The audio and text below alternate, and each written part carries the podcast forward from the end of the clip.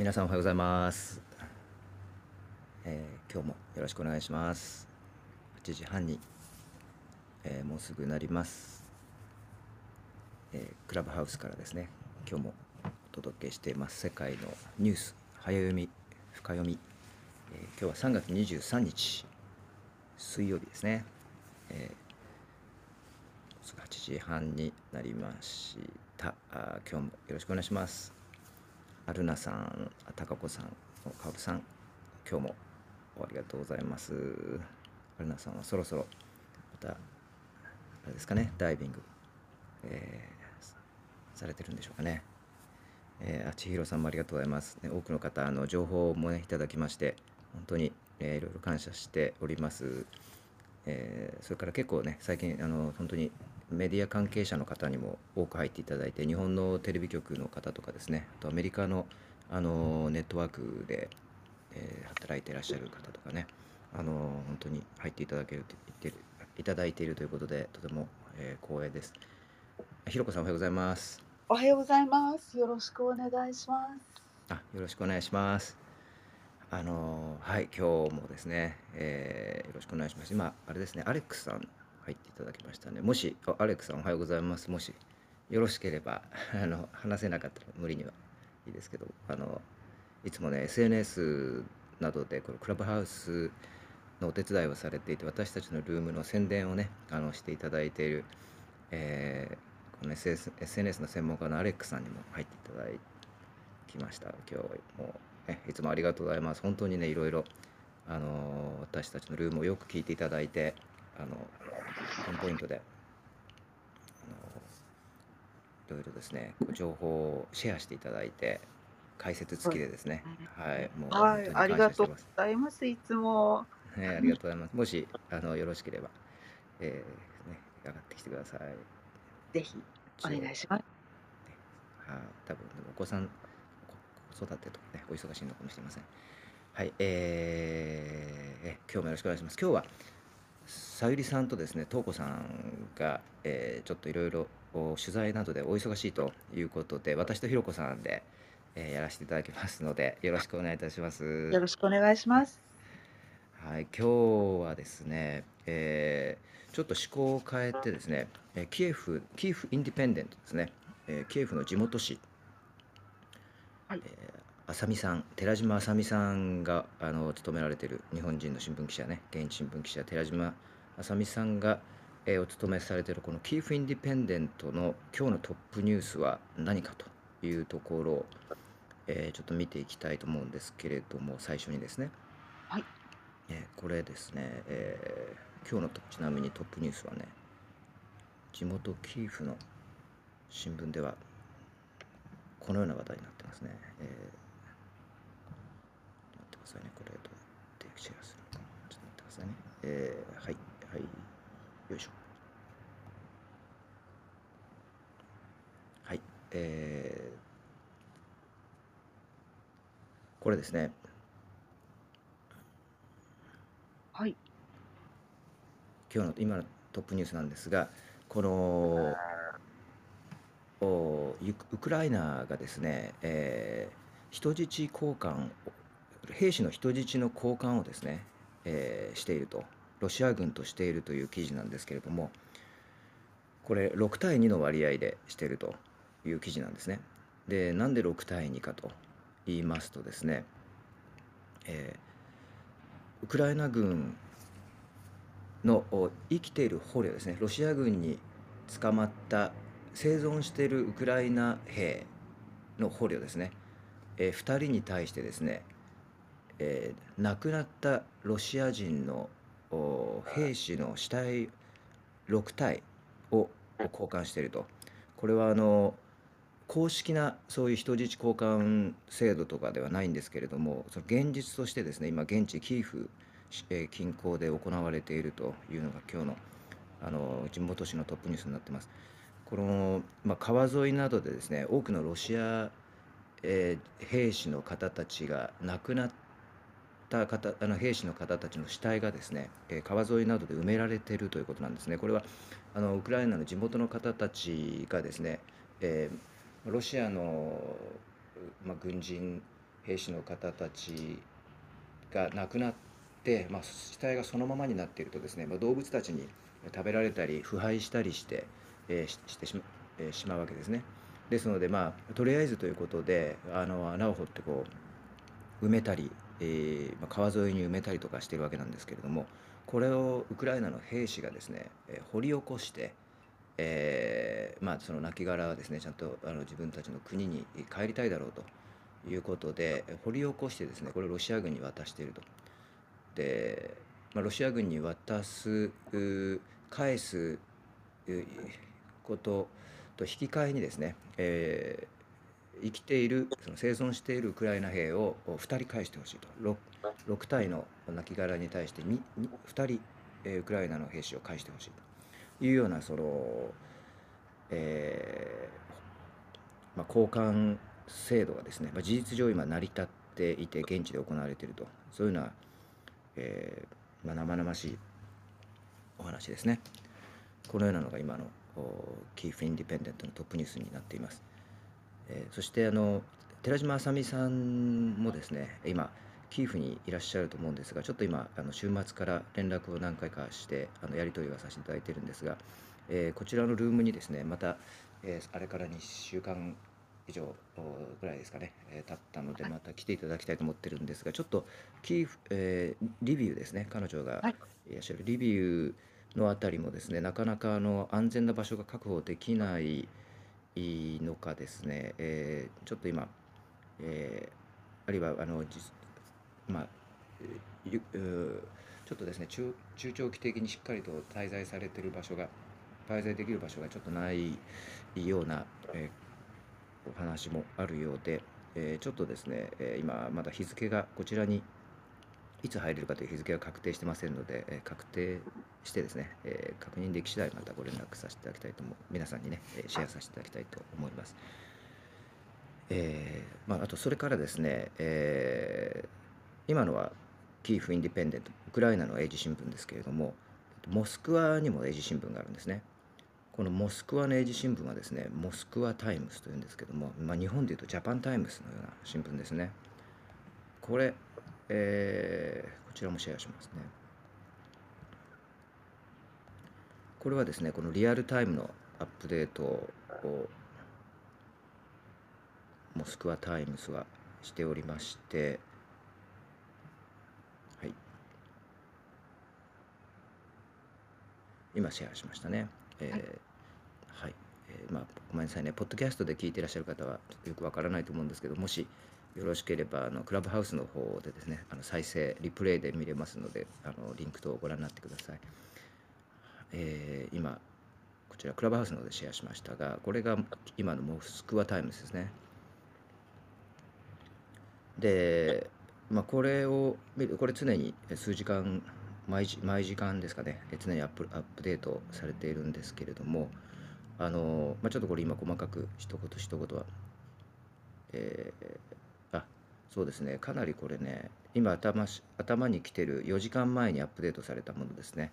えーこれはですね CNN で、えーこのロシアのトップスポークスマンディミトリー・ペスコフさん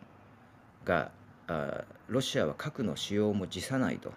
これ後でまた CNN の記事もこちらにシェアさせていただきますけども辞さないと。CNN に語ったと。インタビューアマンプールさんへのインタビューだったんですけれどもこのニュースですね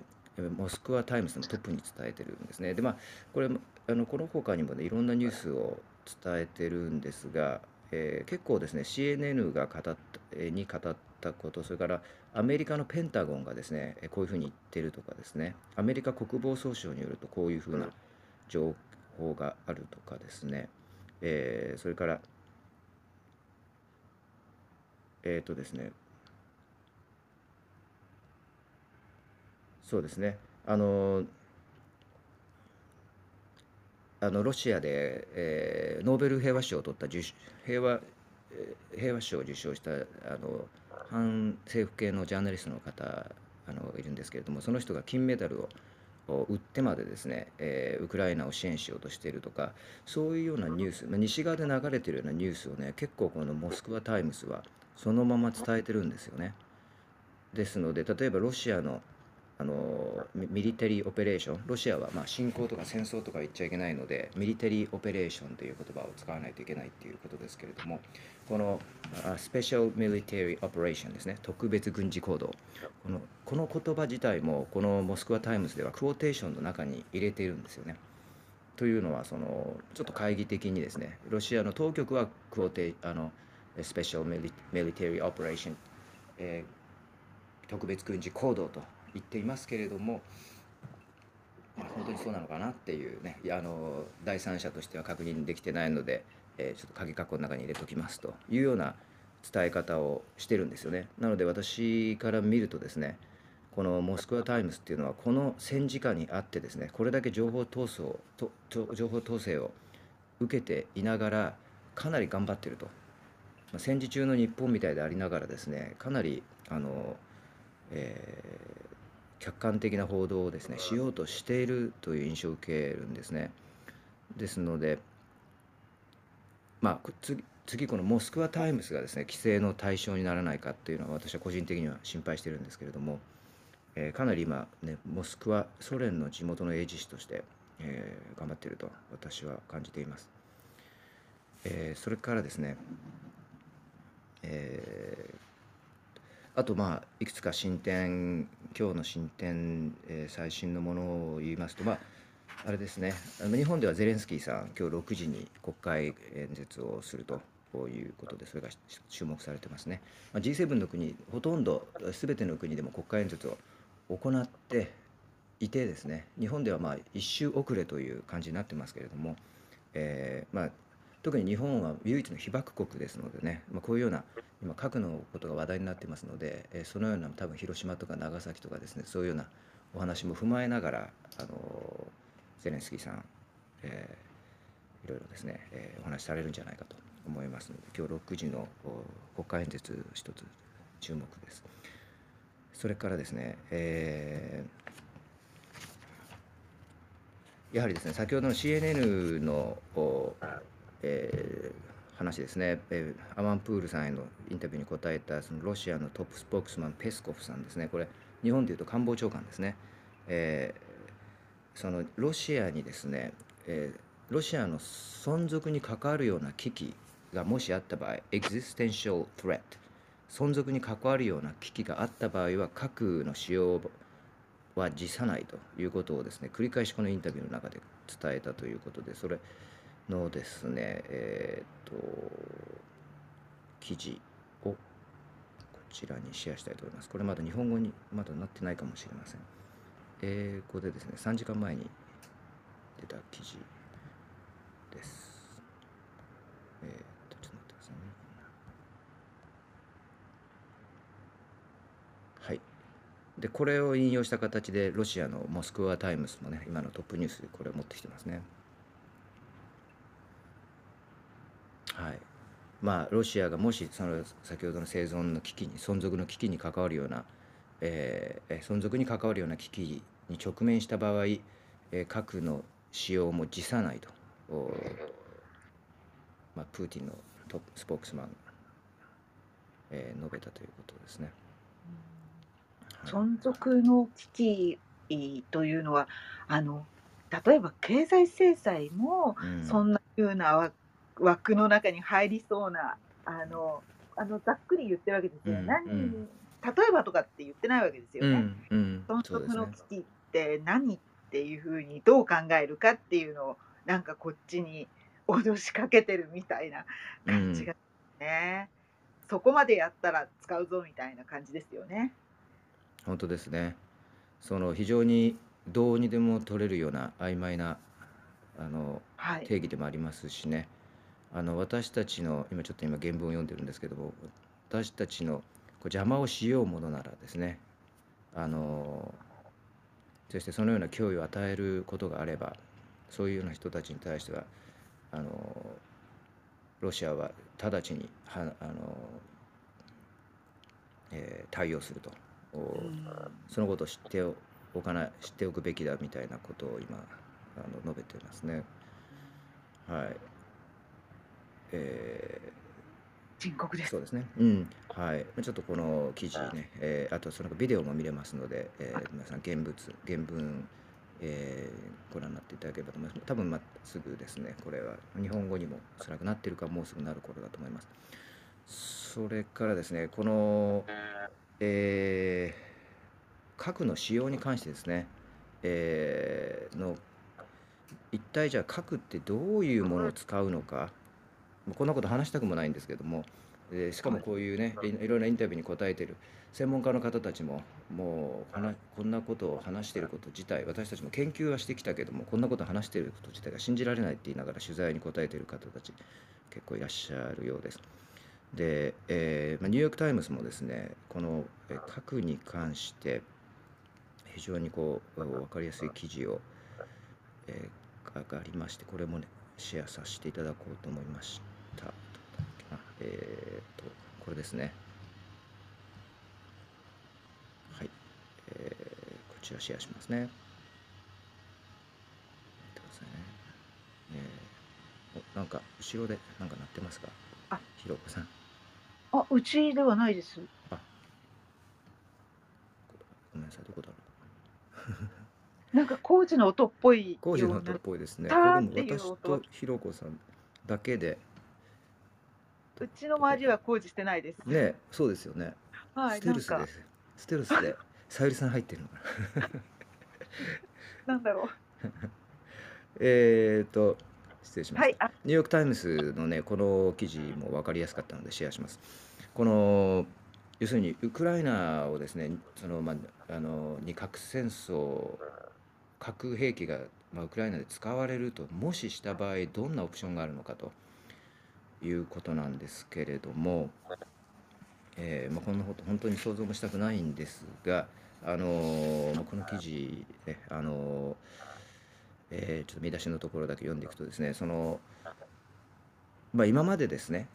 まあ、私たち核兵器というと、まあ、広島とか長崎で使われるようなも使われたようなものを想像していたと。で、まあ、その後ですねアメリカはさらにその核兵器の実験を続けてですね、えー、もうテストでは、まあ、広島の1000倍1000倍のですね、えー、力を破壊力を持った、えー、核兵器ができたりでロシア、まあ、旧ソ連とかですね、えー、広島の3000倍もの、えー、破壊力を持った核兵器というのを実験したり、まあ、そんなことをやってきたと。えーまあ、ただしですねそうすればするほどその、まあ、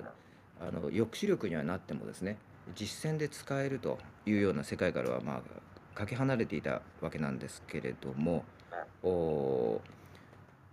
まあ、ここ最近の流れ特に2010年オバマさんがですね、えーまあ、核なき世界というのをこう掲げたんですね。でそれによってですね、えー、大きなその核兵器というのを減らしていこうと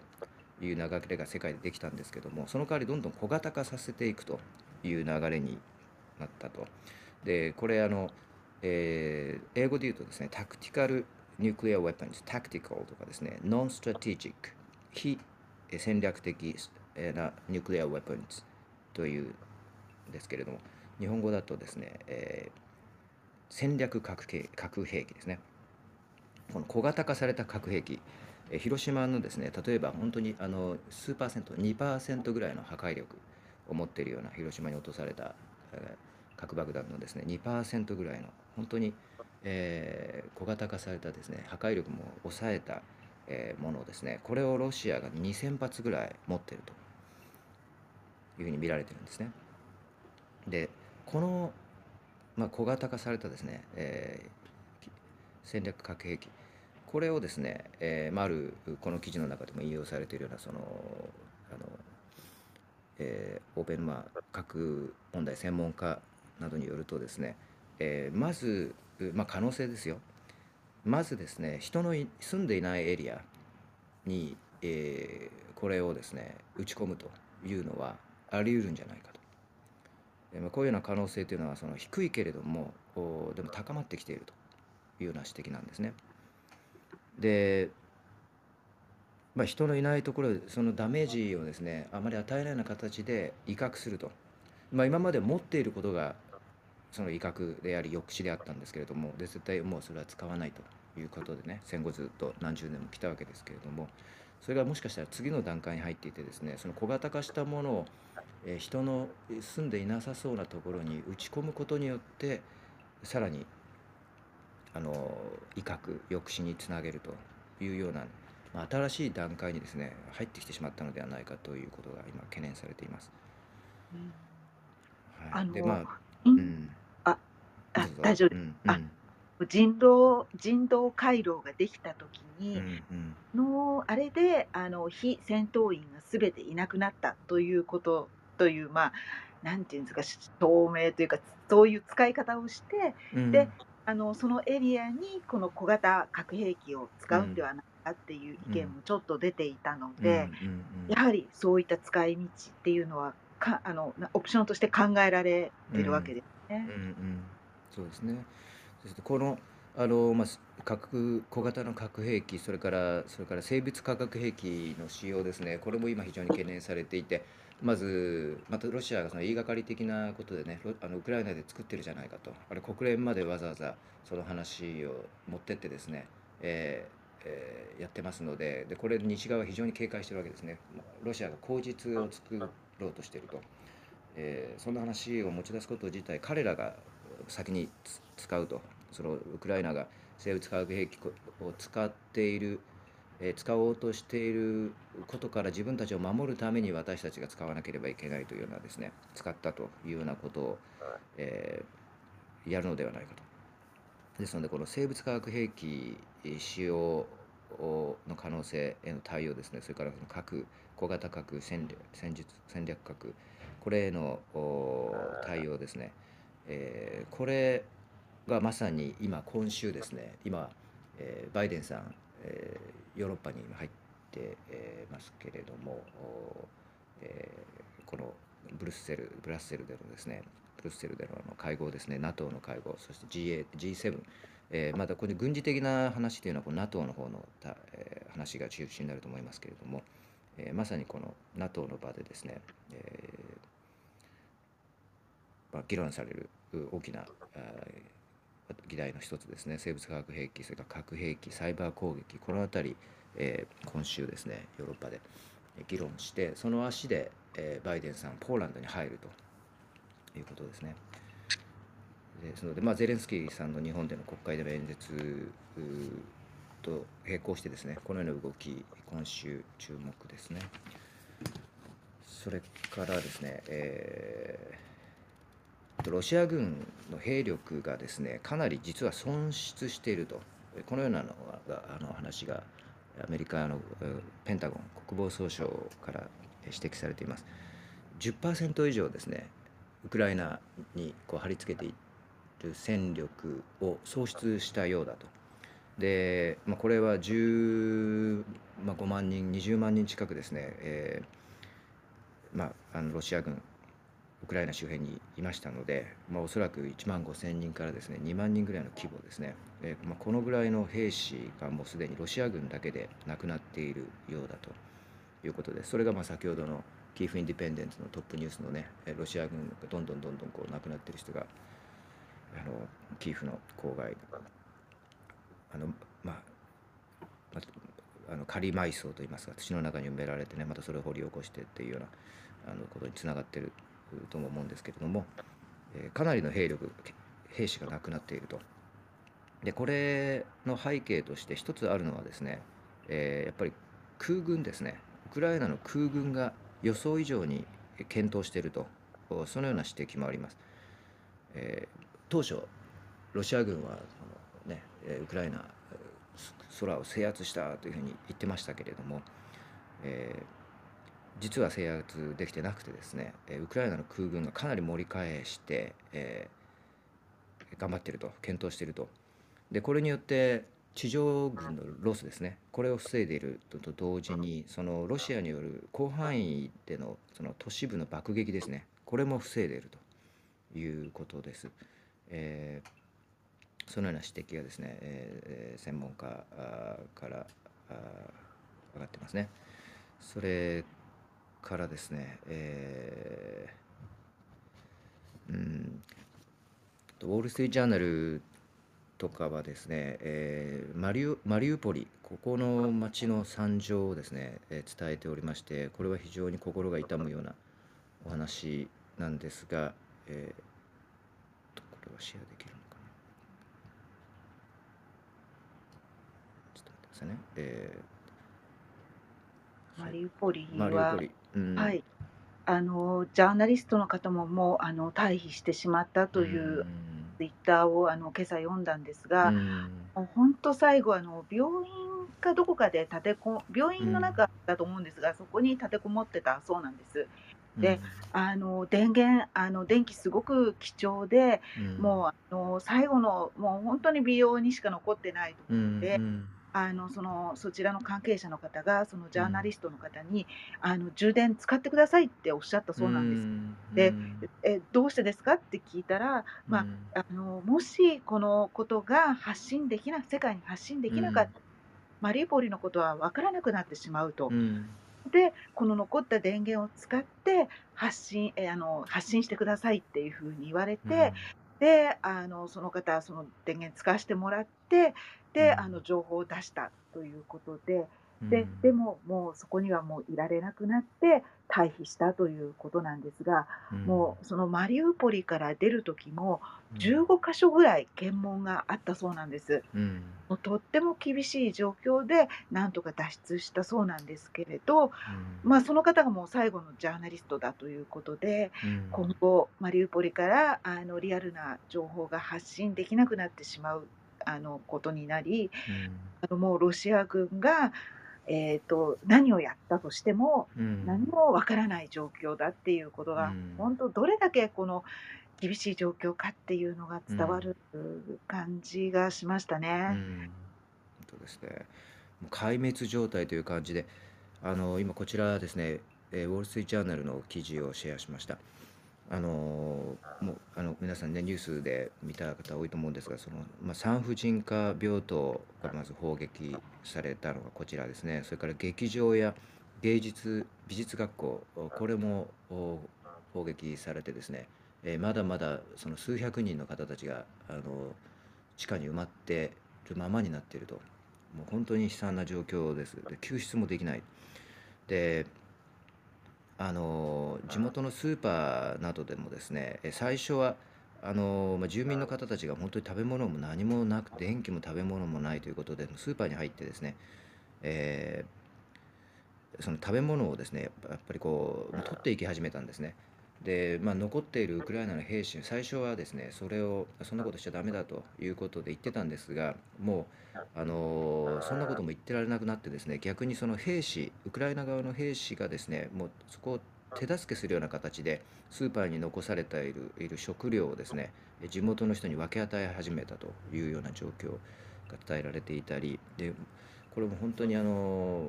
まあ、想像するのもあの辛い話なんですけれども病院ですね。病院も治療室もない治療する道具もないそれから電気もない薬もないそんな中でですねどんどん次から次にあの怪我をした人たちが運び込まれてくると。である病院のあの先生が院長先生がですねえこのメディアに語ったところによるところウォール・ストリート・ジャーナルのこの記事の中に入って入ってます。あのもうその切断をせざるを得ない怪我をしている人たちがいるんですね。である人のあの足をですねその切断しなければいけなかったんですけれどもそのまず道具もないということでもうそれで麻酔もない。なので麻酔もかけずにですねもうキッチンナイフですね包丁で切断せせざるを得なかった。というようなことがですねこれ戦場ではないですよ。あの戦場ではないというかその兵士が兵士に対して一般市民の方に対してこういうような状況をあのこういうような治療をせざるを得なくなっているというようなのが今のマリウポリポリの現状ですね。あのこのような状況あの伝えられて、えーいます。ねあの、うん。その地下のその避難場所に、あの、最初の頃は、まあ、ご遺体をそこに運んで、うん。あの、いたそうなんですけれど、うん。もう人数が多くなってしまいますし、あとこう、腐敗が進むみたいなことで、ま衛生的にもちょっと問題があるというような、うん。あの、こともあり、まあ、ご遺体をこのどこかこう埋めな埋めなければいけない。る、うん。その埋めるのももう本当に攻撃があるのでうん命みたいな感じなんだけれど、とりあえず外に運び出さないと、あの、まあ、あの、何ですか、えっと、私、あの、民間防衛みたいな感じで、うんはい。あの、避難した人たちがどうやってこう、体の健康を守るとかっていううん。話で、あの、例えば、あの、排泄をする場所とか、うん。えーそういった何か、えっと、例えば、ハエとかが発生する可能性ありますよね。はいはい。そうしたところからなるべく距離を置いてうん。食事をするとか生活をするっていうことがとても大事だっていうことが書いてある。うん。なのでもう本当にご遺体あのもうどうしようもないのであの土に埋めよう。でもその土に埋めるのにも命がけだっていうのがうん。ああこれがあのこういったところの現実なんだなっていうのをすごく感じました。うん。本当ですね。はい、もうこの南部のね、マリ、マリウポリ、もう目を覆うばかりの惨状になってますし、はい。えー今、あの、他の都市でもですね、えー同様なあの光景が、あの、次々と報告されています。ね、そんな中も、あ、はい。うん、マリウポリから、うん。あのえー、とロシアの方向に避難した方がかなりあかなりあの、えー、とじ多分人道回廊のようなルートだと思うんですが、この行った先でどういうふうにあの暮らしているのかなみたいなことすごい気になってるんですが、うん、なかなかその情報がつかめなくってうん、ぜひあのそのモスクワタイムでしたっけ、うん。がそういったあたりで、はい、情報そうですね何か出てくると。キーフ・インディペンデントですかね、あのそうですね、ね。ちょっと浅見さんもですね、連絡が一度週末ついたんですが、ちょっとあの落ち着いて安全に過ごせる場所が必ずしもないみたいでですね、ちょっとなんかどっか転々されてるようなんですね。ですので、おそらくあの日本時間8時半ですと、あの向こうの時間夜の1時半とかですので、あすあのそのような時間にですね、多分お話しできる場所が確保されてないようなんですね。ですので、ちょっと心配しておりますが、また連絡がつき次第ですね、えーはい。報告させていただきます。あのはい。リビウの,、あのにはあの結構あの歴歴史的な建物が多くうん。でそういった建物のあの、うんうん玄関とか壁にあの土のうを積んでなるべくこう攻撃を受けても被害があの及ばないようにっていうふうに皆さん一生懸命住民の方々が土のうを積んでるみたいなことをうん。報道されてるんですが、はい。まあでもあの先日も確かミサイルをあのリビウの近くにあの本当ポーランドの近くに撃ち込まれた、国境のそのえっと20キロのところに打ち打ち込まはいれましたね。撃ち込まれたっていうので、決してあのリビウも安心できるような場所ではないんだなっていうのを感じますね。そうですね。ね、ですのでもう本当にこのような状況に対して何ができるかという意味ではもう外交に期待するしかないと思うんですが、まあ、そそういう意味でゼレンスキーさんの今日の国会演説それから、まあ、NATO、え G7 の会合ですね、え今週ヨーロッパで行われます。それから、まあ、ロイターがですね今伝えてるんですがポーランドがですね、え提案している一つの提案として G20 からですねロシアを追放をした方がいいんじゃないかというような、え話も出ておりますしそれから国連の安保理ですね。これをもう何とかしないとこれ茶番劇みたいなことをやめましょうと。ロシアが国連の常任理事国に入ってですね。でで自分たちで自分自分が議長になって全部否決するみたいな非難決議を否決するみたいなこんなおおかしなことをまかり取ってていいんですかという声も、ね、世界中から上がってますので、えーこのような国連改革 G20 改革とかですね、えーこのようなものも今後進んでいくと思いますし、必ずやっていただきたいですね。はい。ね、本当に世界ももう経済から、ね、あの国際的な枠組みまで、えーもうす本当にもうす全てがあー変わっていくと言っても過言ではないと思うんですね。それを私たちが少しずつ今あの目の当たりにしているような、えー状況だと思います。はい、やっ私から、とコロナから、やっとうんね、コロナかからかね、今日落ち着いたと思ったら、ら、はい、こういう状況になるとはね、本当に、えー予想してませんでしたし、多くの方がね、そう感じてらっしゃると思いますし、それから、まあ、こんなような、核兵器を使うとか使わないとか、第三次世界大戦の可能性とかですねもうすでになってるんじゃないかという指摘もあのする方もいらっしゃいますしそのようなことを話していること自体がですね私も信じられない、ね、感じがしますしそうね感じている方本当に多くいらっしゃるんじゃないかと思いまのす。戦後、えー、と第二次世界大戦終わって77年になるうんと、一体その間私たちは何をやってたんだろうかみたいな、うんもうあの時代が逆行してみしたようなうん感がありますねそうですね。うん。本当そうですね。あとまあこれがだから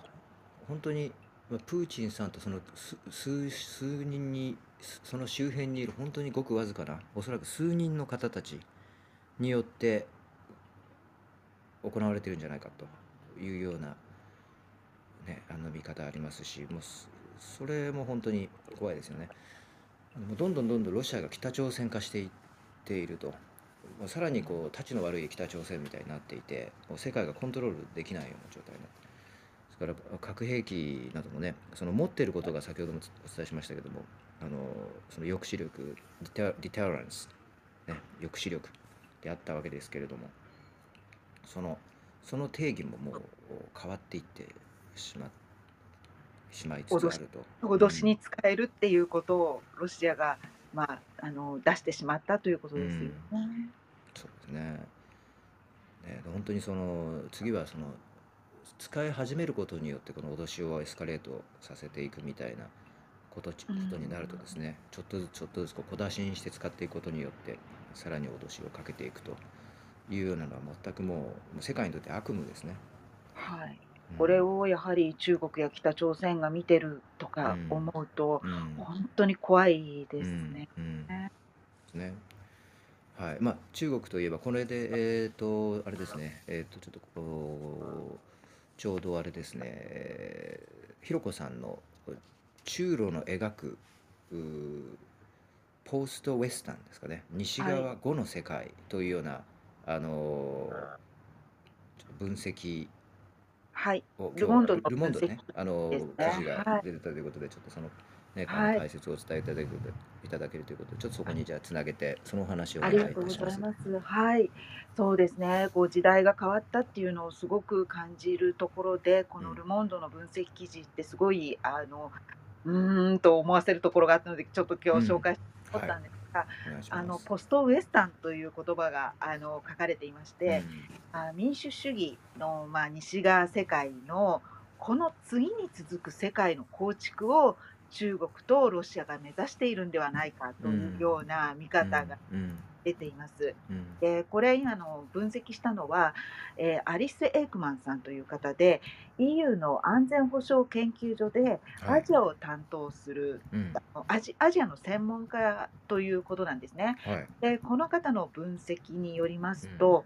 えーとですね、まずウクライナウクライナ戦争の展開がどうであれ中国はロシアと距離を置くことはないだろうというふうに見ています。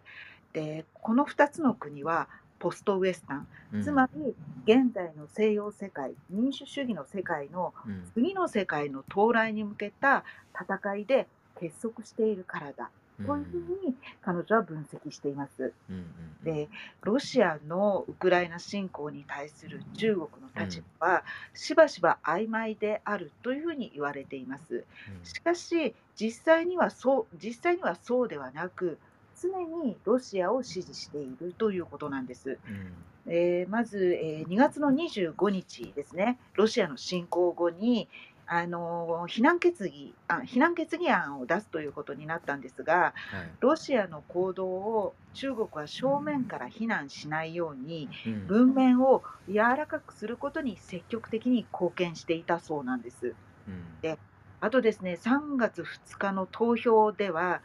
い。中国の国連大使がロシアの公式の意見と一致する言葉で、うん。えー中国自国が棄権することを正当化し、NATO に関係する軍事ブロックの拡大を拒否しました。あのこれロシアがあの NATO が拡大してるっていうふうに言ってましたよね。はい。あのそれについてあの中国も同じような意見を言っていたということなんです。で、まあ、あのうーん、ちょっとあの、この NATO の拡大についてもちょっと意見これ割れてますよね。うん。あの、NATO が拡大したっていうよりも、旧ソ連だった国が NATO に入りたいという、その国うん。の、その自分の意思で NATO に入ってるわけで、これうん。NATO の果たしてこれ拡大なのかっていうちょっとあの意見が分かれているところなんですが、うん。とりあえずまあ中国はこの軍事ブロックが拡大している。うそれをん。拒否拒否したということで、ロシアと同調したということなんです。あと、中国の外交官は、NATO とアメリカが炎を煽った。というんふうに、この危機を非難し続けています。うん。この炎を煽ったというのは、その中国外務省報道官の常套句ということだそうです。うん。で、中国外交部も中国の公式テレビもロシアの談話を広く伝え、アメリカの責任をこれ以上、あこれまで以上に強調しているというふうにあの言っています。うん。で、あとですね、これと並行して中国政府は3はい。月上旬に、えーロシアは永遠の友であり、最も重要な戦略的パートナーであると公式に表明しました。うん。えー2月の4日、冬季オリンピックの傍らで、両国は限界のない友情ということを語り合いました。うん。この言葉は現在の状況において、決して軽んじられるものではありません。というふうに、この分析官は言っています。うん。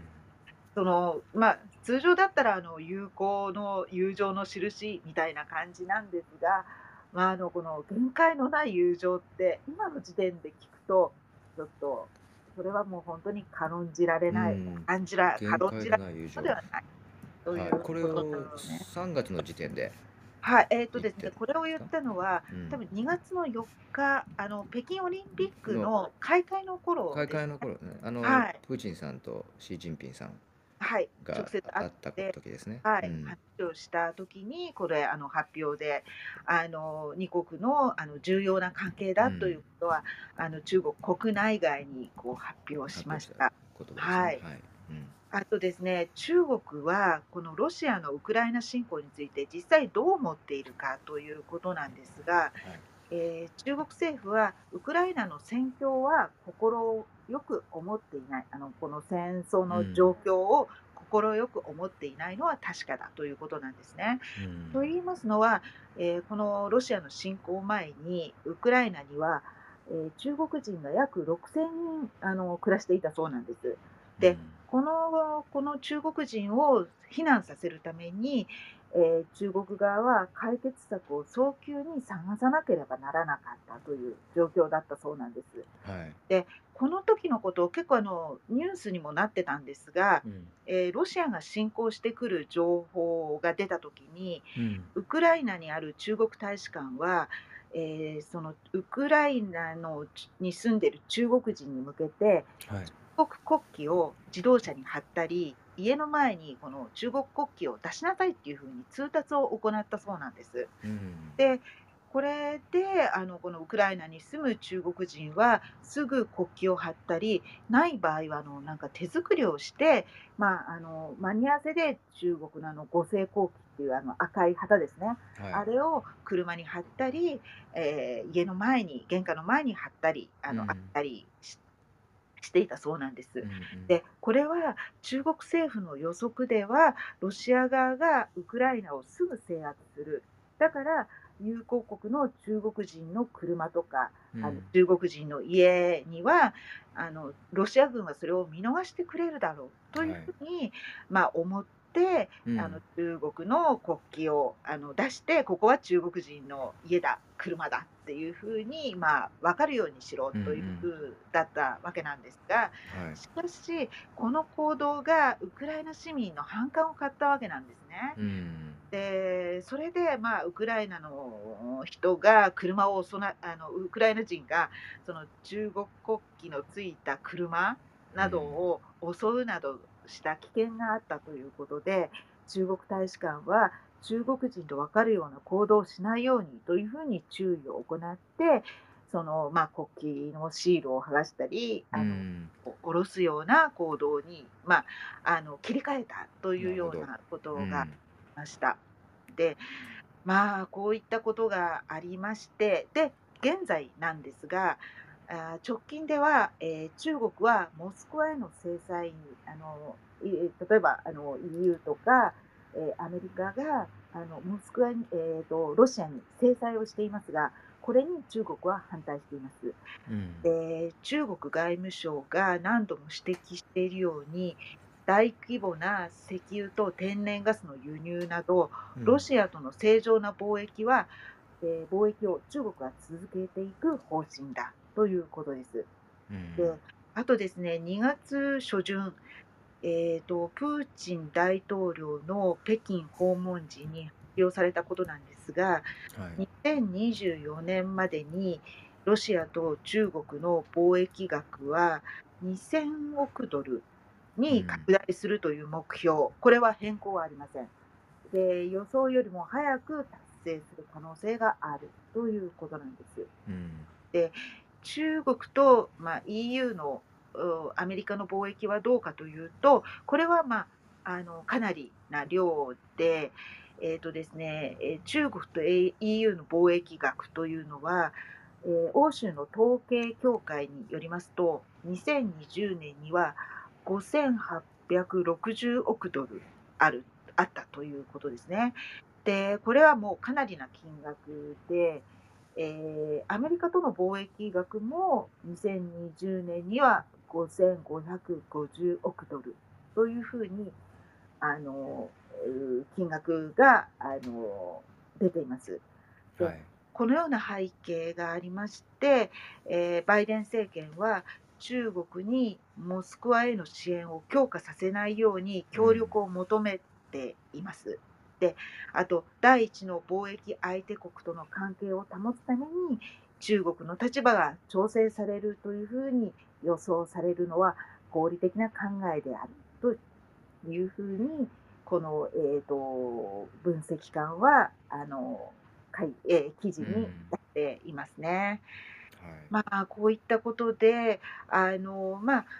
中国にとってアメリカ、EU は、まあ、重要なものではあるんですが、一方で、ロシアと中国は強いつながりがあって、うん、そして今、この弱ってきたあの西洋の価値観ですね。あの価値観とか西洋のこの経済力が今弱みにもなっていますし、うん、そのたその影響もあってロシアと中国のポストウエスタンという構想も成り立ってくるというようなことをこのアナリストは分析しているという状況です。うん、以上のような、はい、もうなんかとってもショックな。うん、ありがとうございます。はい、要するにあれですよね、民主主義とそれから民主主義陣営といいますかね、西側陣営とそれからその専制主義、まあ、独裁主義国家、あまあ、ロシアやあの中国などの陣営というののこのあのこのギャップ分かれ道というのがこうここ何年かねずっとこう深まってきたようにあの、えー、感じられていましたけどもこのこれをさらに、えー、今回の紛争が深いものにすると。で中国はあのいやロシアのやり方に賛同賛同できないからあの西側の方に、えー価値観を戻すとかそういうことではなくてやはりそのロシアとずっとやっていくことになりそうだというのが今のル・モンドの分析そうですね。ということですかね。中国は、うん、それはできないこととは思うんですが、うん、えー、アメリカ、えーと、EU ともこう貿易とかビジネスをやりつつロシアともつながっていくっていうのが、まあ、中国が描く、まあ、理想の形だと思うんですね。うん、でそのためにあの今いろいろあの曖昧な立場を保っているわけなんですが、うん、ただアメリカや EU はもうこのウクライナ以前から対中に動いてるんですね。はいはい、中ね。中国をまず、うん、あのえー、抑えていかなければ危険な状況だっていうことはもう分かっているので、なんですが、このウクライナが始まってしまったので、うん、こここでロシアもなんとかしなければいけなういとん。いう厳しい状そうですね。況ですね。うだん。ここでちょっと明らかなのは、ロシアが描いているのは、かつてのこの、えーソ連の状況をにはい。戻したいというのが、うん。ロシアのイメージだと思うんです。うあん。ロシアの、えーと、今、東ありますね、ポーランドとかバルト三国とか、はい。あの東のラインが以前、ロシアのエリアはいはい。で、えーソ連のエリアだったわうけですね。ん。そこまでそのロシアの領域としたいということを、まあ、考えているわけなんですが、中国の場合は、これはまた別でして、うん。そのえー、と今まで西側が築いてきた、例えば国際規格とか、国うん。際的な規範、これを中国の、えー中国の中心によるその規範、ルールはい。にしていきたいということなんで、ここすごく違うところだということはちょっと押さえておかなければいけないんですが、うん。えー、とこですが、まあ、中国とロシアというのは経済的にもつながっていきますいますし、うん。資源でもお互いが必要としている状況ですよね。エネルギーが必要な、うん。えー中国がありますし、えーそのエネルギーを売って資金を得たいというロシアがあるので、うん。ここで、まあ、あの最終目標はちょっと違うんですが、まあ、つながるということでは確実ですし。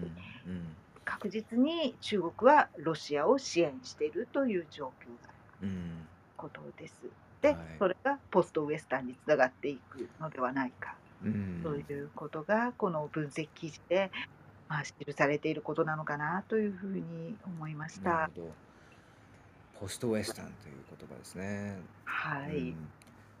それからその、まあ、西側から見るとこの紛争が始まる前は中国に頼らない、えはい。ーね、世界を作ろうということでねずっとや、やってきましたけれどもここなんしばらくねですが今度はもう中中国だけでなくてもうロシアに頼らない世界ままずはロシアというねロシアに頼らない世界をまず作らないといけないとロシアはい。とのと取引を全てやめても自立できるう世界を作らないといけないということでね本当に、ね。うん、中国とロシアをこの西側社会から切り離していくという形というのはね今後はい。さらに進行していくことにまずは。エネルギーうで、ん、今、本当にあの、えーえーと EU の国あの、ロシアから天然ガスに頼っていた国は、本当に必死になって、他のエネルギーの先を探していまして、うん、あのバルト三国も、こちらはあの以前からまあ考えているあの方法であの今、動いてますし、はい、ドイツも昨日言ったように、あのこちらでお話ししたように、うん、カタールと協力をして天然ガスを輸入するというふうに動いていますし、とにかくこう切り離していかなければいけないというふうに考えているんですが、うん、ただ、あの以前のソ連の時代のあの冷戦の時代ですね、はい、ああの時はこう、なんていうんですか、経済的なつながりってそれほどではなく、割とこう切り離しやすかったんですが、うん、今はこの、えー、とかつてのブグローバル化というあのグローバルという時代があのはい、あっ経済を密にしていくうん、貿易を密にすることでそれがあの、えー、と平和につながっていくんだっていう考え方があったんですがうん、これが今、えー、と切り離しに難しい状況が出てしまっているということで、うん。かつてない状況が現れているなっていうことをこのアナリストも注目していますね。うん、ですね。まあ、あと、これをなんとか乗り越えていかないと、うんはい。あ、はい、お荷物でございます。すいません。どうぞどうぞ。はい、このね、あの、まあ、NATO の拡大のお話もありましたけれども、まあ、実はその NATO の拡大は1990年代はですね、ロシアはほとんどそのそれに対して異議を唱えてなかったということもあるんですよね。で、逆にロシアも NATO に入ると可能性があると、えーそんな話をですね、えーロシアとアメリカ西側の間で知ってた時期もありますし、えーやっぱりその90年代とかは西側のですね一員として、まあ、ロシアが入ると西側に入るというような前提がありましたので、えーまあ、それによってまあロシアもあの NATO に入る NATO というのは拡大を、まあ、事実容認していたし自分たちもその一部になれるんじゃないかというようなお話もあったわけなんですよね実際に。ありましたう。んね、ですのでやっぱりこの何が変わってきたかっていうとこう、まあ、そのアメリカによるイラク戦争などもありましたけどもやっぱりアラブの春あの辺からどんどんどんどんそのロシアが警戒を強めていったというでその背景にあるのはやっぱり情報、まあ、民主化の波でありやっぱりその情報ですよね。その情報をいかにその政府としてさらにコントロールしていかなきゃいけないかとかですねそのような、えーものもですね、えー背景にあったと思います。あの昨日ドキュメンタリー何本かご紹介させていただいてですねその中でですね、えーあるロシアのエージェントですね元、えースパイ、えー工作員が証言していた内容がちょっと私非常にあのー印象深かったんですけれども何かと言いますとですねロシアの偽情報工作ですね、えーもうありあらゆることを、えー作り話をですねどんどん捏造してや、えー流すと。でこれまあロシアの工作員のうちあの、まあ、そういうのを担当している工作員はですね、えー自分たちの時間の70%かをそのようなアイデアを出してですね、えーと実行に移していくっていうそういうもうなんかノルマを課されているということで、えーまあ、次から次に偽情報をいろんなあの、まあ、対アメリカとかですねいろんなその偽情報を出していくわけなんですけれどもこれをですね出す術として、まあ、インドとかですね、えーえーそういうようなその英語圏で、えーちょっと離れているところですね欧米じゃなくてちょっと離れているところ、まあ、日本っていうあの日本でもやってたというような証言もその中に出てくるんですけども具体的にどの媒体かは分かりませんけれども、えーまあ、インドなどのですね、えー特にそこは英語圏ですので英語メディアでポンと出すとですね、えーまあ、広まっていくと。でただそのインターネットの前の時代紙の時代はやはりその新聞の部数に限りがあったので偽情報を拡散させる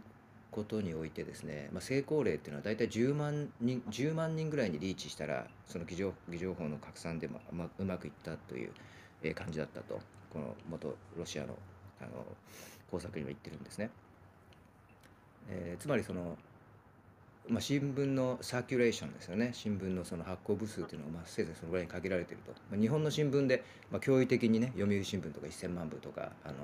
ありますけどもあの、まあ、そういうのは、ね、非常に少なくて大体、まあ、紙の新聞というと数十万から、まあ、多くても数百万なんで10万人ぐらいにその偽情報を載せる載せてですねリーチさせればもうそれであの成功だったと。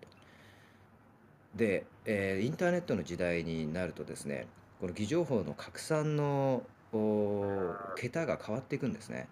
これが100万とかですねもうそういうどんどん単位に1000万とかそういう単位にですねでそれがまあさらにシェアされてシェアされてっていうふうに変わっていくのでそのなんでこんな情報化社会になっていろんな情報を皆さんね手に入れることができるのにあのどんどんどんどんその偽情報が増えていくのかあのあのどんどんその民主化民主主義国ではないですね国が増えていったりその民主化と反対の流れがどんどん起きていくのかっていう一つの背景ですね一つの理由としてやっぱりその偽情報の拡散のレベルがですねその規模がもうもう20年前とかと比べてですね全然変わっていると。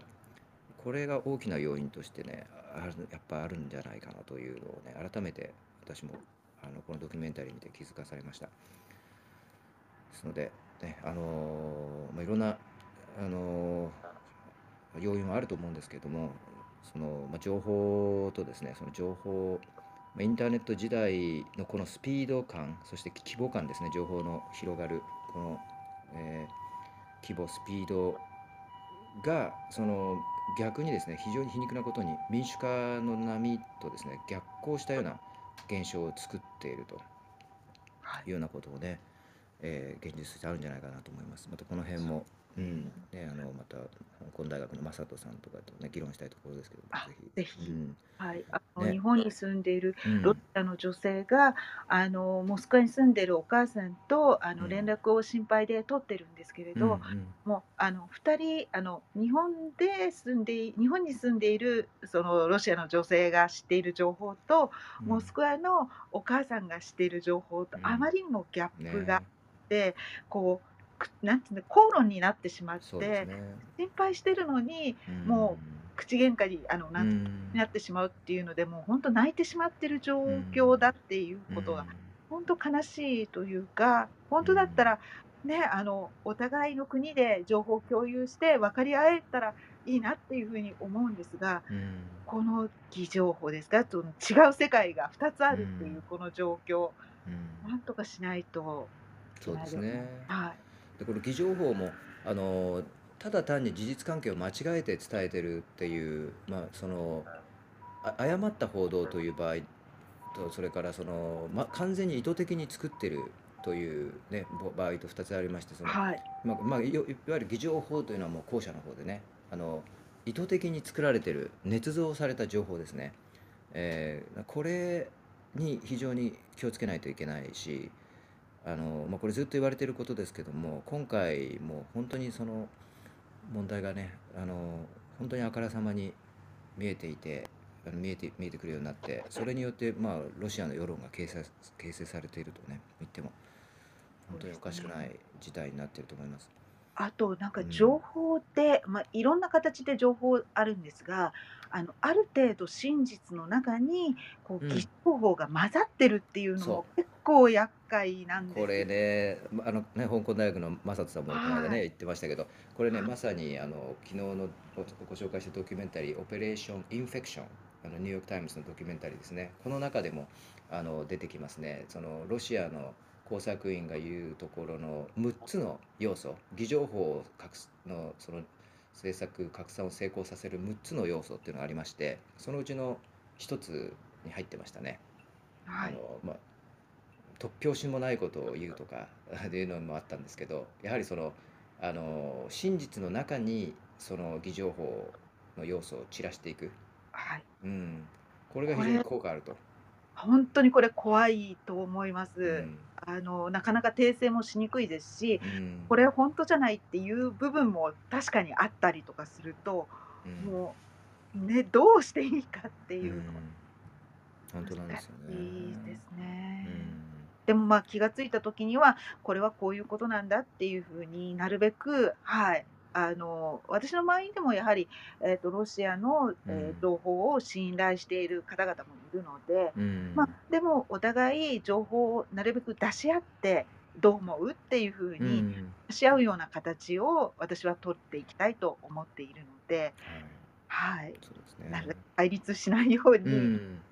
私はこういう情報を知ってるけどあなたの情報はどう？みたいなう感じ。ん。なるだけすり合わせていくしか今のところは私は思いつかないです。うよ、もう。ん、これね、本当に、あの、ええもう見ているものが違うと、本当に話が成り立たないっていうのはね、本当にあるんですけれども、まあ、そのような、まあ、一つの背景として、このドキュメンタリーですね、オペレーション・インフェクションをもう一度シェアさせていただきました。これ非常に偽情報がどうやって出来上がるのか、どうやって拡散していくのかというのが非常によくわかるドキュメンタリーですので、あのもしご興味ある方は、今もう一度ここにね、シェアさせていただきましたので、ご覧になってください。YouTube で無料でね、見れますので。はい。はい。じゃあ、今日もあっという間に1時間経ってしまいました。ありがとうございました、ひろこさん。ありがとうございましたねあの参加者の皆様、たくさんの方にあのお付き合いいただきまして、またあの明日、えー8時半にお会いできればと思いますので、はい、よろしくお願いします。えーね、よろしくお願いします。また皆さん、ご意見等がい。ろいろありましたらですね、あの紙飛行機などで飛ばしていただけると、えー嬉しいです。またこちらで代読させていただけたりね、い。ただいたりできます。ので、よろしくお願いします。ます。そして、はい、あのクラブハウス JP ですね、えーアカウント、えー皆さんぜひ、えーあえー、Twitter アカウントフォローしていただいて、えーハッシュタグクラハニュースでですね、えーご意見とおシェアしていただけると嬉しいです。そうですね。はい。今日演説今日でした。うん、今日の6時ですね、はい演説は。ですので、えーゼレンスキーさんの演説ね、皆さん、あのーテレビでいろんなチャンネルで、ね、生放送でやると思いますので、えーぜひご覧になって、そうなども送っていただけたら、そうですね、コメント、はい、送っていただいて、あと、まあ、それに対して、昨日もちょっとお話ししましたけど、日本の各メディアがですね、どのようにえー見出しを取るかとかですね、えーそのようなのも非常にあの注目というのあの、ね見方として非常に面白いかなと思ってますね。はい。ぜひぜひ、えーまた明日この場でシェアさせていただきますので、えーご意見ある方、どんどん、お寄せください。よろしくお願いします。ありがとうございました。うんありがとうございます。では、また明日8時半にお会いできればと思いますので、良い一日をお過ごしください。失礼します。はい。はい、失礼します。